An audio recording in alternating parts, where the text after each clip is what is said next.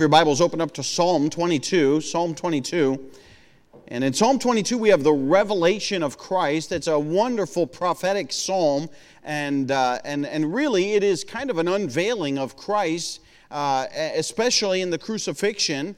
And as we read this psalm, uh, we know the New Testament, and, and you, you probably cannot read this psalm without envisioning the cross, the crucifixion, because there's some very, uh, very famous quotes that come out of Psalm 22, and it's really hard for us uh, to, to read it and, and not see Jesus in Psalm 22. But could you imagine, just w- imagine with me for a moment, if you lived in the Old Testament and you did not know that Jesus Christ was going to come and was going to die on the cross, then you might read this as a psalm of a persecuted saint and you'd say uh, somebody that was having a bad day, maybe it would be something that you would feel or that you would pray and say, uh, you know, I feel like God has abandoned me uh, and that He's not with me. And, uh, and, and so there's elements of that that are in there. Uh, we're not going to focus on that tonight.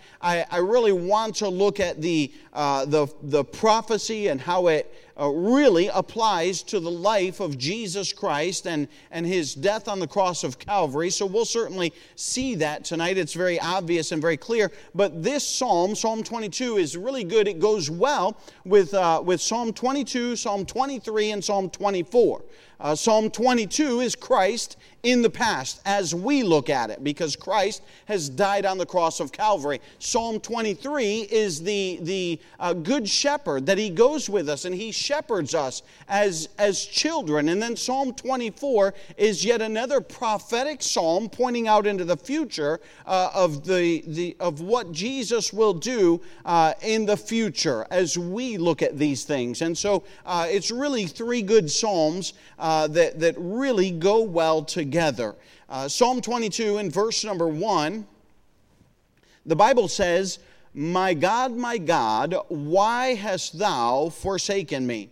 Why art thou so far from helping me and from the words of my roaring? O my God, I cry in the daytime, but thou hearest not, and in the night season, and am not silent, but thou art holy, O thou that inhabitest the praises of Israel. Our fathers trusted in thee, they trusted, and thou didst deliver them. They cried unto thee and were delivered. They trusted in thee and were not confounded. But I am a worm, and no man, a reproach of men, and despised of all people. Let's stop right there. Let's pray. Father, we thank you just for your goodness to us. We thank you again for the privilege that we have to be gathered in your house, God, with, uh, with the, the opportunity to be encouraged, to be strengthened by uh, singing the songs of praise to you and seeing one another and just hearing uh, from your word. God, I pray that you'd use me. God, I pray that you would speak through me. I pray that you would uh, touch and encourage and strengthen each and every person. And Father, we'll certainly thank you for that. In Jesus' precious name we pray. Amen. As I read this psalm, and I read the psalm really, uh, I think the first 10 verses uh, I put down here Christ the rejected.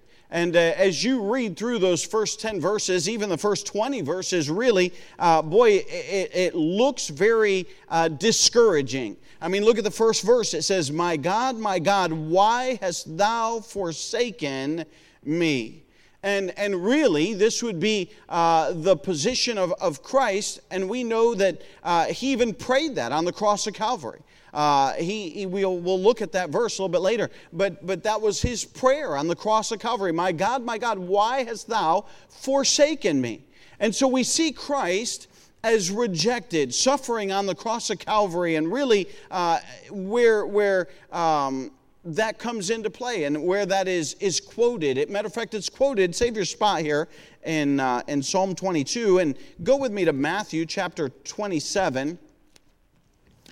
And we'll look at several of these New Testament passages, but this one we'll look at Matthew chapter 27 and verse 46. And we have Jesus is, of course, on the cross.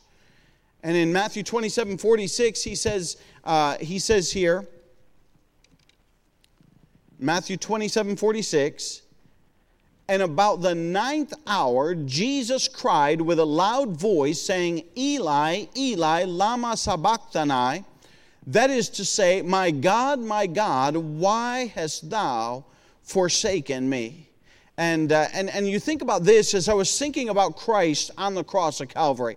I, I thought, man, you know, we, we're sinful creatures. And, and you know what? When we make a mistake, um, man, it pains us to own up to our own mistakes. It, it pains us to say, I'm at fault for that. And, uh, and we've all been there. I mean, every one, we know what it's like to say, you know what, even if you do it in your own mind and even in your own life, you're like, man, I messed up right there, and man, that cost me something. But you think about this, we own up to our mistakes, and that's painful enough, but Jesus Christ had no sin. And here he is taking our sin upon himself.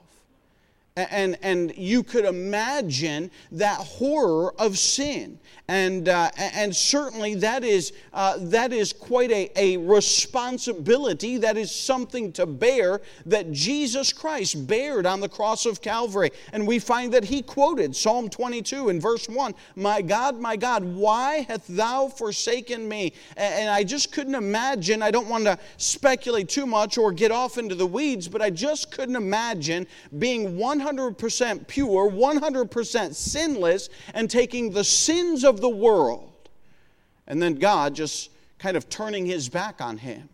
And, and what, a, what, a, uh, what a weight to have carried. And we see Christ as the rejected one, especially there in verse number one. I want you to notice in verse number two, he says, Oh my God, I cry in the daytime, but thou hearest not. And in the night season, and am not silent. And then verse 2, but, or verse 3, but thou art holy. It is not a, uh, it is not a complaint against God, uh, but rather just a, a, statement of fact that, hey, God did not hear. Uh, it seemed like he did not hear. I don't know if you've ever been there in your life. I've been there certainly in my life, man, where you pray and you pray and you pray, and it seems like I heard, the, I heard a preacher say today uh, that the ceilings were made of brass. And, I, you know, they just didn't go anywhere. And sometimes we have spells like that, we have seasons like that, and obviously we ought to go back and review our life and evaluate well, am I living in sin? Am I not doing what is right? You know, evaluate that we're okay. And, and sometimes we're okay, but it still seems like, man, there's, there's no response from heaven. And, uh, and I'm sure that Jesus felt like that. Uh, go with me to Luke chapter 23. Luke chapter 23. Not just Jesus felt like that, but um, I'm sure this that uh, as men watched Jesus Christ die on the cross of Calvary and watched him actually cry out, I'm sure that men that were there looked at him and said, Man, God's not answering his prayer. You know, here he is crying out, and there's no response from heaven, and, uh, and, and men's perspective looking and saying, hey, he's not being heard from God. Luke chapter 23, verse number 35 we find this. The Bible says, And the people stood beholding, and the little rulers also with them derided him, saying, He saved others. Let him save himself if he be Christ, the chosen of God. And the soldiers also mocked him, coming to him and offering him vinegar, and saying, If thou be the king of the Jews, save thyself. And a superscription also was written over him in letters of Greek and Latin and Hebrew This is the King of the Jews. And one of the malefactors which were hanged railed on him, saying, If thou be Christ, save thyself and us. And certainly men would look at this and they would think, Well, must be he's not God. I mean, you read the account, we see uh, that that's what other people were clearly thinking. They were saying, well, this must not be God because obviously, if he were God, then he would come down from the cross and he would be spared this horrific death that he's dying. And so, from other men's perspectives, they would look at Christ and they would say, yeah, he's not being heard. He, he prays to God, but there's no answer. And, uh, and certainly that is uh, what other men would think. Matter of fact, could you imagine even the believers, the disciples that were standing there and watching? And they were there watching. They were uh, watched that crucifixion and they're thinking, this is the end. I mean, put yourself in their shoes. They had walked and talked with Jesus. They had watched miracle after miracle take place. And now, unbelievably, before their very eyes, this Jesus Christ that they had followed is hanging on the cross and he's dying. And they're thinking, man, this is the end. And, and, and certainly Jesus told them that he would come again, and, and certainly they were taught about the resurrection, but obviously, even when he resurrected, they struggled. I mean, they were like, Wait, I mean, put yourself in their shoes. We, we look back to it, so it's so hard for us to really wrap our head around where they were. But, but they, uh, they're looking for all of this is unfolding before their eyes. They're living through these circumstances. And perhaps they were thinking, man, you know, I'm, I'm wondering if this was the Messiah. And, uh, and, and they see him dying on the cross and, and thinking, maybe God's not hearing him. We find back in Psalm 22 in verse number 4 through 6, we find his helplessness. The Bible says, Our fathers trusted in thee. They trusted, and thou didst deliver them. There's a comparison going on and saying, you know, when, when Israel was in trouble, yes, sometimes they sinned and walked away from God, but other times they prayed and God delivered Israel. And so they're saying, hey, our fathers trusted and God delivered them. But you jump down to verse number six and he says, But I am a worm and no man, a reproach of men and despised of the people. Boy, a lot of people did despise Jesus Christ. And they said, uh, you know, when, when given the opportunity, hey, I've got this Barabbas, and we'll release unto you Barabbas, and, or we'll release unto you Jesus, rather. And, and the crowd cried out, no, we want Barabbas, this, this uh, other guy, to be released, and we want Jesus to be crucified. That was despised. Uh, and there were those who did despise Jesus Christ, and we find that very clearly. And then he was held in derision. In verse number seven, it says, All they that see me laugh me to scorn. They shoot out the lip, they shake the head, saying, He trusted on the Lord that he would deliver him. Let him deliver him, seeing he delighted in him. Listen, boy, that, that was the sentiment we read that on the cross of Calvary as people would mock Jesus Christ and, and they would look at him and say, uh, you know, is he really the Savior? And, and we find that uh, Christ really, uh, on that time on the cross, was Christ the rejected. The people rejected him. It would seem as though, uh, even as he prayed, My God, my God, why hast thou forsaken me? And we find a, a rejected Christ that is on the cross. Not only that, but I want you to notice in verses 11 down through 21, we find Christ the ridiculed. And we find that he was ridiculed. There's a lot of, there's a lot of verses here in these, this passage that, that really correspond to the New Testament. Look with me in 11. Uh, the Bible says, Be not far from me, for trouble is near me, for there is none to help. Many bulls have compassed me, strong bulls of Bashan have beset me round. In other words, they, they, he had been surrounded by enemies and, uh, and you think about it, go with me to Matthew 26, Matthew 26 and verse number 56. Matthew 26 and 56. And we find in the Garden of Gethsemane, Matthew 26 and verse number 56. The Bible says, but all this was done that the scriptures of the prophets might be fulfilled. Then all the disciples forsook him and fled. That was when he was in the Garden of Gethsemane when, uh, when Judas had betrayed Jesus Christ. And, and you go back and read the context there, but the Bible says in verse number 56 But all this was done that the scriptures of the prophets might be fulfilled. And one of those is, uh, of course, Psalm 22. There's many prophecies in Psalm 22. And, and we find that he was compassed around by enemies. In other words, all the disciples fled, every one of them, and they abandoned Jesus Christ. And here's Jesus Christ completely surrounded. On top of all that, that they came to the garden with soldiers. And he even asked them, Was I not every day with you in the temple?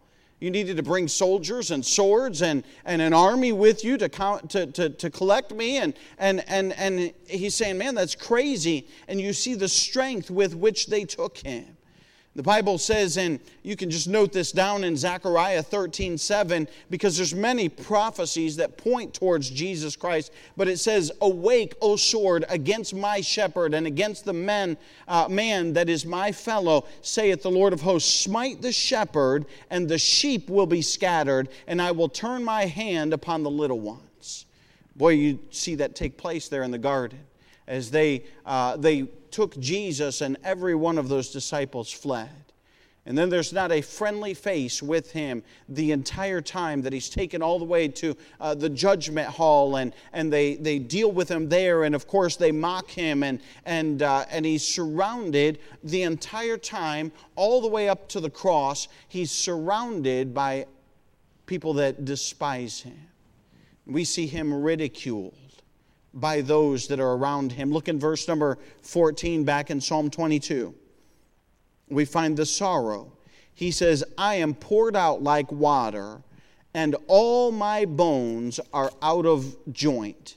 My heart is like wax, it is melted in the midst of my bowels. I couldn't even begin to fathom how the heart of Jesus Christ would have felt. I mean, even as they were crucifying him, even as they were leading him out, he said, Father, forgive them, for they know not what they do and, and the love that Jesus had for mankind and the people that hated him, the people who rejected him, the people who ridiculed him, the people who mocked him. And, and here is the love of Jesus Christ. And, and I can't even begin to fathom the sorrow that he would have felt. And the Bible gives us a real clear description there that my heart is like wax, it is melted in the midst of my bowels. And I could just fathom that's the heart of Jesus Christ. What great love that he had. We see the sorrow. We see that he was surrounded by enemies. Look in verse number 15. The Bible says, My strength is dried up like a potsherd, and my tongue cleaveth to my jaws, and thou hast brought me into the dust of death. Boy, he is spent He's given everything that he has to give on the cross of Calvary. And we find that he's there, and, and the, as the Bible says, that he, he was. Um, had nothing left. And, and John 8, 19, 28 says this After this, Jesus, knowing that all things were now accomplished, that the scripture might be fulfilled, saith, I thirst. Boy, we find here in Psalm that, uh, that his mouth uh, and his tongue cleaveth unto his jaw, and that his mouth was dried out. And, and here he is on the cross, and he's sorrowful, and he's surrounded by enemies, and, and he's spent. And we find a mention even of his, uh, being, his hands being pierced. And he says there in verse number 16, For dogs have compassed me. There's another reference to being surrounded by enemies. For dogs have compassed me. The assembly of the wicked have enclosed me. They pierced my hands and my feet. By the way, when you look at that and you think about that, it was more than just the people that were surrounding him. Could you imagine the spiritual battle that was raging right then at the cross of Calvary? And the wickedness that would be surrounding. I mean, there, there's stuff that you and I, we don't see. We, we just, you know, we're, we're not able to see it. We're not able to grasp a lot of that. But I can assure you that Jesus Christ was well aware heaven was well aware of the spiritual battle that was taking place at Calvary. And we find that, uh, that he was indeed surrounded, that they pierced his hands and his feet. Of course, that is a reference to him being, uh, being crucified on the cross of Calvary. And look with me in verse number 17. And the Bible says, I may tell all my bones In other words, as he was hanging there, that his bones would be uh, maybe exposed, or he'd be so dehydrated that the skin would cleave to it, and, and you'd be able to pick out the bones in his body as, as they would be visible. He was hanging there on the cross. And then go on, and, and it says, uh, I'm, I may tell all my bones, and verse number 17, they look and stare upon me. Crucifixion was a humiliating form of death, and it was intended to be, and it was intended to, uh, to, to be humiliating so that other people did not want to commit the same kind of crimes and be crucified. So it was a public thing. And it was done on a public road as people would pass by and go in and out of the city. And, and, and so Jesus was there, and, and people would stare at him. Look at Matthew 27, if you're still over there, Matthew 27 and verse number 36. Matthew 27, 36. The Bible says this. Go back to verse 35 where they crucified him. They crucified him, parted his garments, casting lots, that it might be fulfilled, which was spoken of the prophet. They parted my garments among them, and upon my vesture did they cast lots. We'll get to that one as well. But verse number 36 and sitting down, they watched him there. He said, verse 17, and sitting down, they, or in verse number 17, that they stared upon him. And they stare upon me. And, and these are prophecies that point to Jesus Christ. I'm telling you, we, we read them and, and we're like, man, I, you can't not see Jesus Christ on the cross of Calvary. But, but, uh, but clearly, uh, it was probably hard for the, uh, them to see that as they were looking forward to those things. But we see Christ as he's being ridiculed and those that are staring at him and those, those that are, are there. And, and notice the verse number 18 back in, in Psalms, and I know we're back and forth, but there's a lot of prophecy here. Verse number 18, it says in Psalm 22, They part my garments among them and cast lots upon my vestures. And, and all of that was prophesied. And you look at all of that, and uh, I didn't, and I'm just amazed at the prophecy that points forward to Jesus Christ. I was reading and studying this afternoon, and I was reading, and, uh, and it was talking about prophecy, and, and, and he went into probabilities, and he just went over my head with numbers and, like, and things like that. But he said, he said if you prophesied one thing, uh, then, then the chance of it taking place is one on one. And then he said if you prophesied it, uh, you know, a second thing about the same event, uh, then, it, then it went on. And, and he went on about the, the probabilities, and, and it really kind of went over my head. I didn't get it all. I'll, be, I'll assure you of that that. But he said the prophecies that are contained in the scripture, he said, are, are like 1 in 33 million that they would be fulfilled. And yet they were all fulfilled in Jesus Christ. That was no accident, my friend. That happened on purpose because God knew what he was doing when he wrote this, the, the psalm. God knew what he was doing when he gave those words to David, and, and David penned those words, and, and those in the, in the prophecies of Isaiah and Ezekiel, and, and, and in the minor prophets of Zechariah and Malachi and many of the others. Uh, God knew what he was doing when he wrote all of those things down concerning the death of Jesus Christ, the birth of Jesus Christ, and all of those prophecies are amazing. We focused on all the the negative. We've seen Christ uh, rejected, we've seen Christ ridiculed. But I want you to see this last part because the last part of this chapter eh, gets exciting.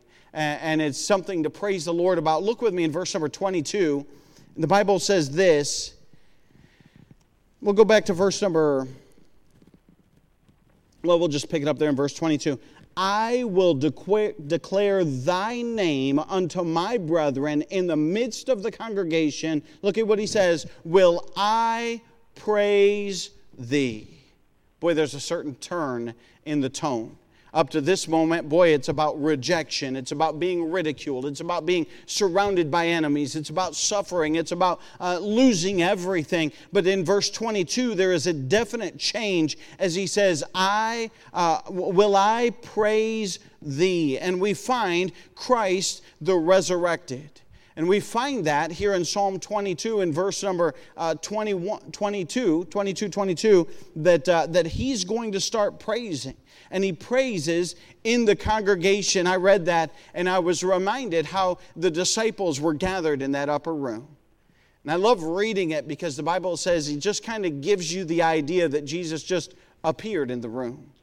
I don't, I don't know how he did. I, I don't know uh, all the details on that. And, and God chose to not, uh, not explicitly tell us every detail. Uh, but, but boy, Jesus just shows up.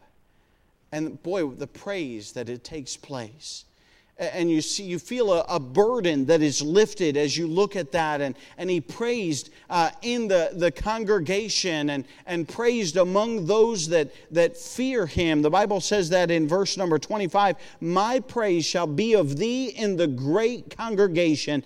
I will pay my vows before them that fear him and we find the praise of, uh, of in the congregation and as those disciples were meeting there. And, and boy, what a praise report that Jesus Christ would, would show up and would be in the midst of them. Go with me in verse number 26. The Bible says, The meek shall eat and be satisfied, they shall praise the Lord that seek him. Your heart shall live forever. Boy, that's prophetic of the salvation that is to come.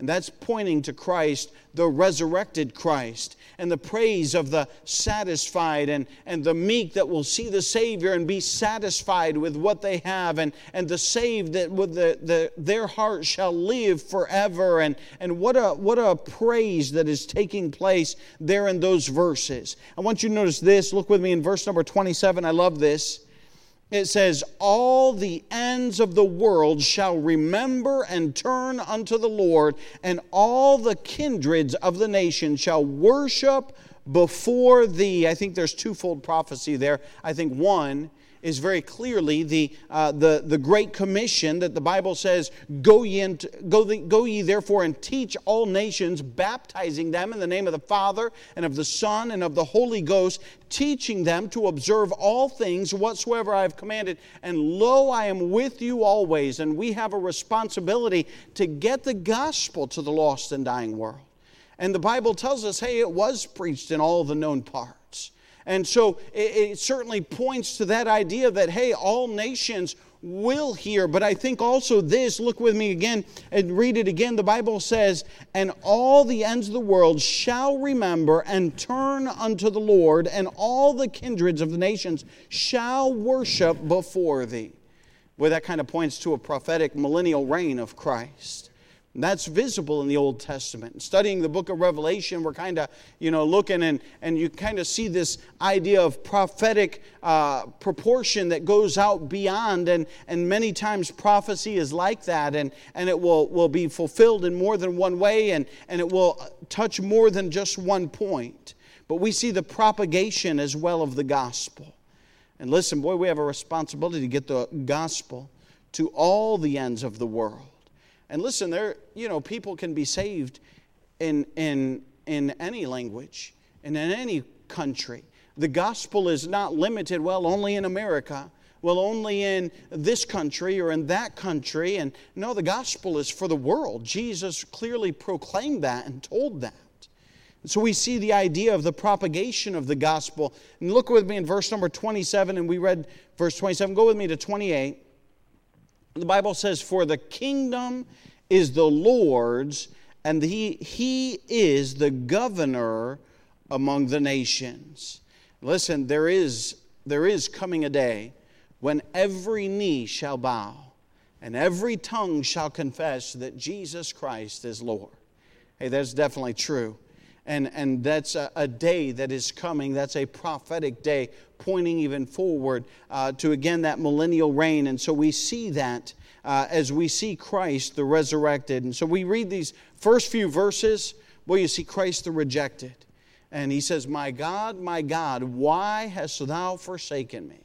We see Christ the ridiculed as he's surrounded by enemy and they mock him and they part his raiment underneath him and they stare at him and they just watch him and, and all of that goes on with that. But boy, I love the ending of, of chapter 22 because we see Christ the resurrected. Praise the Lord, he's not ridiculed any longer. Praise the Lord, he's not rejected any longer. Oh, some men will reject him, yes, and some men will ridicule him, but ultimately, listen, he is the resurrected Christ. And eventually, he will reign eternally, and he will have a kingdom set up. Praise the Lord. What, a, what an exciting psalm as we see Christ. We really, we're looking at it past tense because we stand on this side of the cross. And we're glad that he did die on the cross and that he did uh, do so that we, you and I, could be born again and we could be saved. And we thank God for the salvation uh, that we have. And so, what a, what a great psalm. Psalm 22 presents Christ in the past, what he did on the cross of Calvary, even though we're kind of looking at it prophetically to what he did.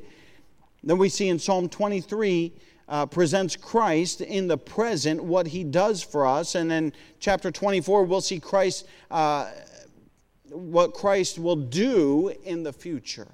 And, uh, and so we'll look at those two Psalms, not this week. Uh, we probably won't look at them both next week. We'll, probably just do one Psalm next week as well. But uh, I hope and pray that that helps you. I hope and pray that that encourages you as you study your Bible and look at prophecy and, and see those things. And, and I tell you what, it ought to do it ought to put your faith in the Word of God. Because, man, this book is not like any other book. And, and, it's just an amazing book that, that talks about uh, all of those things. And the Word of God ought to be precious to us. As we stand to our feet with our heads bowed and our eyes closed this evening,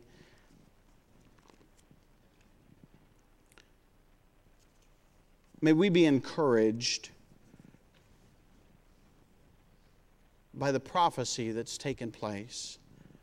How they looked forward to the cross of Christ. We look back to it. Boy, it's real clear when you look at, look at it and look back. And I pray that we've been blessed and we've been encouraged by that. Father, I pray that you would just speak to hearts as only you can. God, may our faith be emboldened. May our faith grow. May we be edified, God, knowing that we can trust in you, and God, knowing that, God, your book is sure. God, that you wrote it, and we can trust it. God, I pray that you would speak to hearts as only you can. Help us to trust in you. God, may we be grateful. We've looked a lot at the cross. God, may our hearts be touched by your great love, by the great sacrifice that you paid on the cross of Calvary that we could be born again, we could be saved. Father, may we be grateful for that sacrifice. May it strengthen our love. God, I ask all of these things in Jesus' precious name, I pray. Amen. As our heads are bowed and our eyes are closed, we'll just have